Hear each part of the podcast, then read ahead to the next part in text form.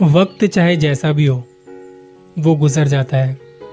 और उस बीते वक्त के साथ अगर कुछ रह जाती हैं तो बस यादें। हम में से ज़्यादातर सभी लोगों को स्कूल के दिन बहुत याद आते हैं। दोस्तों के साथ मस्ती, टीचर्स की डांट और साथ बैठकर लंच करना। हाँ साथ बैठकर लंच करना। यार, जब मेरे हाथ गंदे ही नहीं तो धोने क्यों जाऊँ? सिर्फ़ पंद्रह मिनट का तो ब्रेक है। प्लीज़ टाइम वेस्ट मत करो। जैसे एक कंगाल इंसान अपनी बची कुची दौलत को बड़े ध्यान से खर्च करता है, बिल्कुल वैसे ही। हम भी हमारे इंटरवल्स को बड़े ध्यान से खर्च करते थे। अब स्कूल में हर साल क्लासेस के साथ कुछ ना कुछ तो बदल ही जाता था। अब चाहे वो एट्थ के बाद संस्कृत का सब्जेक्ट नाइन्थ के बाद टाइम टेबल से गायब हुए गेम्स के पीरियड टेंथ के बाद बस्तों में बढ़ती फोन्स की संख्या, ग्यारहवीं के बाद कम नंबर लाने पर पैदा हुई बेशर्मी, और ट्वेल्थ के बाद पढ़ने की जिज्ञासा का ही निधन हो जाना।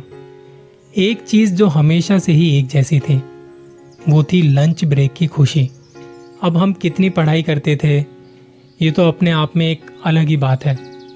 मगर वहाँ बैठे बैठे या यूँ कहिए कि क्लास में बैठे बैठे, क्लास से ही भागने की प्लानिंग करने में मेहनत कोई कम थोड़ी ना लगती थी। ये तो आपको भी पता होगा। तो बस फिर उसी मेहनत के कारण अक्सर सेकेंड पीरियड तक हम सबको भूख लगना शुरू हो जाता था। अब अगर बैक सीट पर बैठे होते तो कहाँ हमारी नवाबी भूख ये इंटरवल्स वगैरह का वेट करती?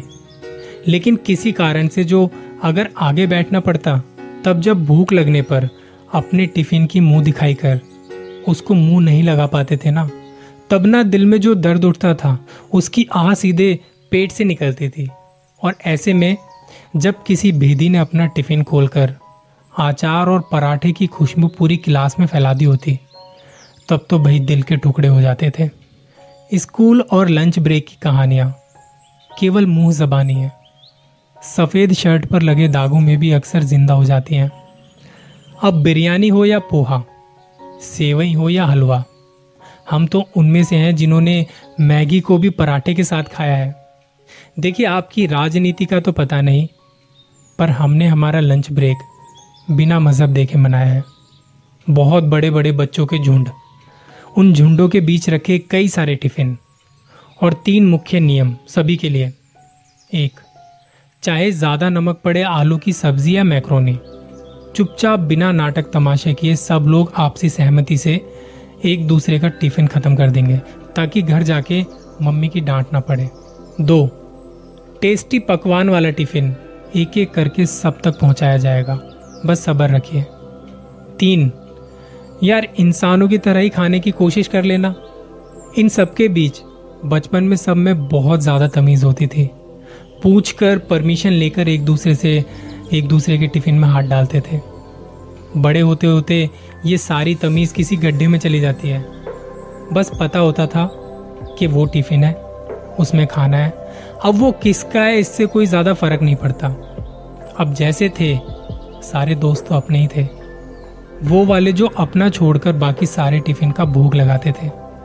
वो वाले जो दूर से सूंघकर बता देते थे कि कब कौन क्या क्या लाया है। और वो जो कहते थे कि यार प्लीज़ टिफ़िन खत्म कर देना, नहीं तो मम्मी बहुत मारेगी। ये सभी जो थे, उस समय को मिलकर नायाब बनाते थे और कभी टिफ़िन ना लाने पर भूखा नहीं रहने देते थे। आखिरी बार कब इनके साथ बैठकर लंच किया था, ये याद नहीं।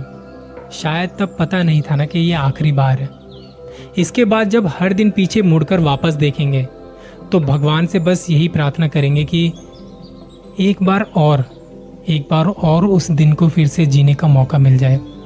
मगर जैसे जितना भी गिड़ गिड़ाने पर दो दिन लगातार मम्मी टिफ़िन में मैगी नहीं डाल के देती थी, बिल्कुल वैसे ही समय हमें वापस नहीं जाने देता। लेकिन अगर कभी फिर से वैसे ही मस्खरी करने का मन करे ना तो कुछ अच्छा बनवाकर टिफ़िन में पैक करा लेना। स्कूल ना सही, कहीं और चल देंगे। अपनी शाही दावत लिए। वैसे ही शोर मचाते।